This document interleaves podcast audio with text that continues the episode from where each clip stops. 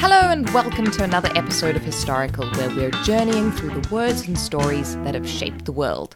Today, we're dipping our toes into more mythology and folklore, and because we got a very nice message from a lovely Bolivian listener, we're heading to South America to talk music, magic, and ambitious armadillos.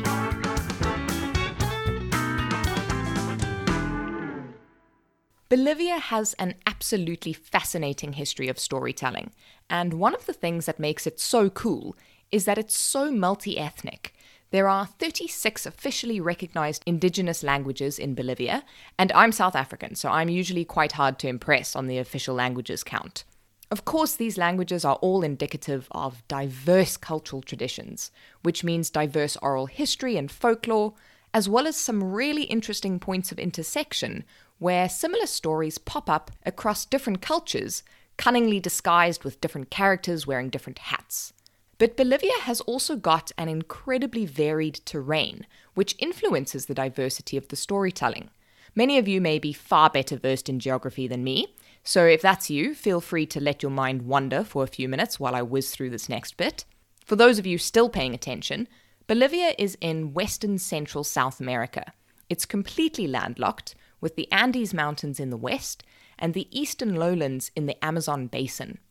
And you can quite often see this reflected in ancient tales.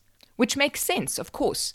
If we could go back in time, which we'd probably be able to do if Elon Musk stopped mucking around with the whole space thing, we'd hit a point in history where a great deal of mythology is directly related to the environment in which the community is immersed. Think of all the mythology around the regularity of the flooding of the Nile, for example. So much folklore is a kind of precursor to science as people try to make sense of the intricacies of the natural world and how it works, and also, probably more importantly, of how to pass this information down to future generations.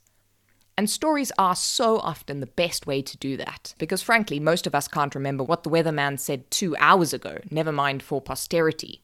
The only exceptions to this rule are couples planning outdoor weddings and people who live near volcanoes. But back to Bolivia. If you do even a cursory Google search, you'll notice that Bolivian folklore is often divided up by region because the stories evolve naturally from the different environments that they're set in. Today we're heading into the Andes mountain range. Don't worry if you've still got lockdown legs, no climbing will be required. Although, dancing along to the many musical versions of this story is strongly encouraged. Also, disclaimer no armadillos were harmed in the recording of this podcast. Many ages ago, when the world was much newer than it is now, but still old enough for men to have graduated from Hogwarts and achieved full wizard status, there lived an armadillo. In many ways, he was a very normal armadillo. He enjoyed his daily meal of ants and insects, after which he retreated to a nice hole to think about life.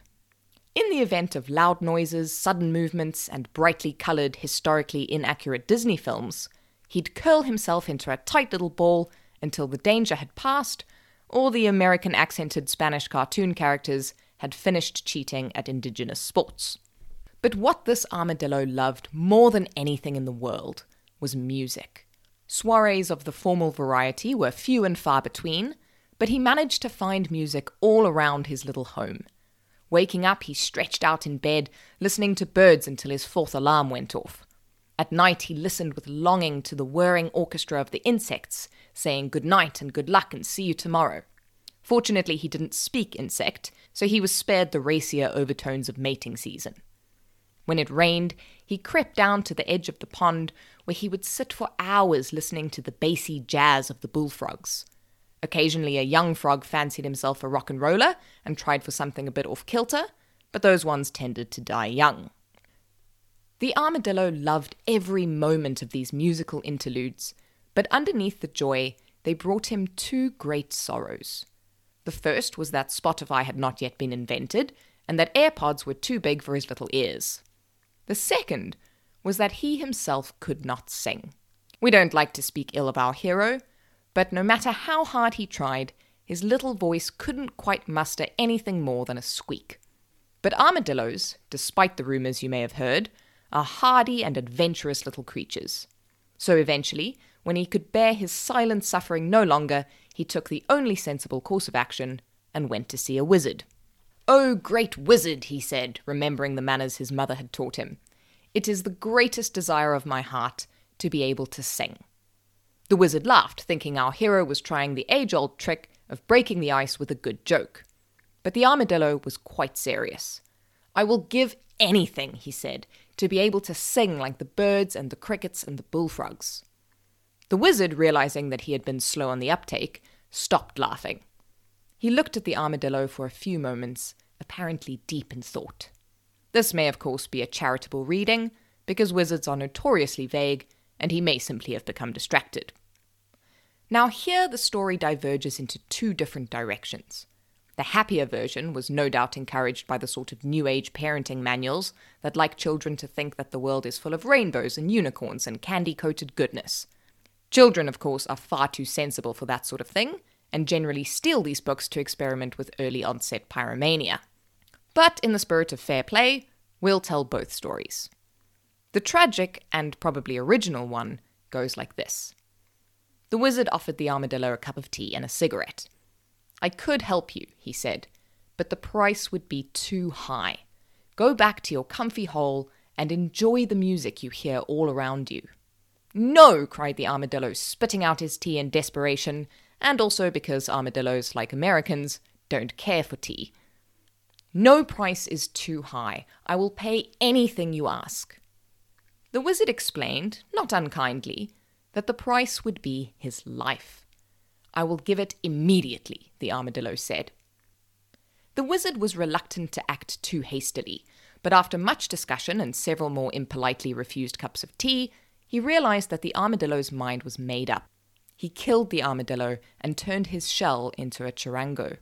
He travelled far and wide with his beautiful stringed instrument, and everywhere he went, the birds and the insects and the bullfrogs would stop singing and listen in amazement. We were wrong, they said. The armadillo has learnt to sing at last. And they were quite right, because the charango made the most beautiful music anyone had ever heard. And the armadillo became the first of many musicians to sacrifice his life for art. In the happier version of the story, the armadillo and the wizard sat in discussion for much longer. The wizard, perhaps slipping something of a mellowing nature into the pot of tea, managed to convince the armadillo to live out the rest of his days. When you have seen all of life that you wish to see and heard all the songs you want to hear, come back, and then I will help you to sing. Can't say fairer than that, the armadillo said.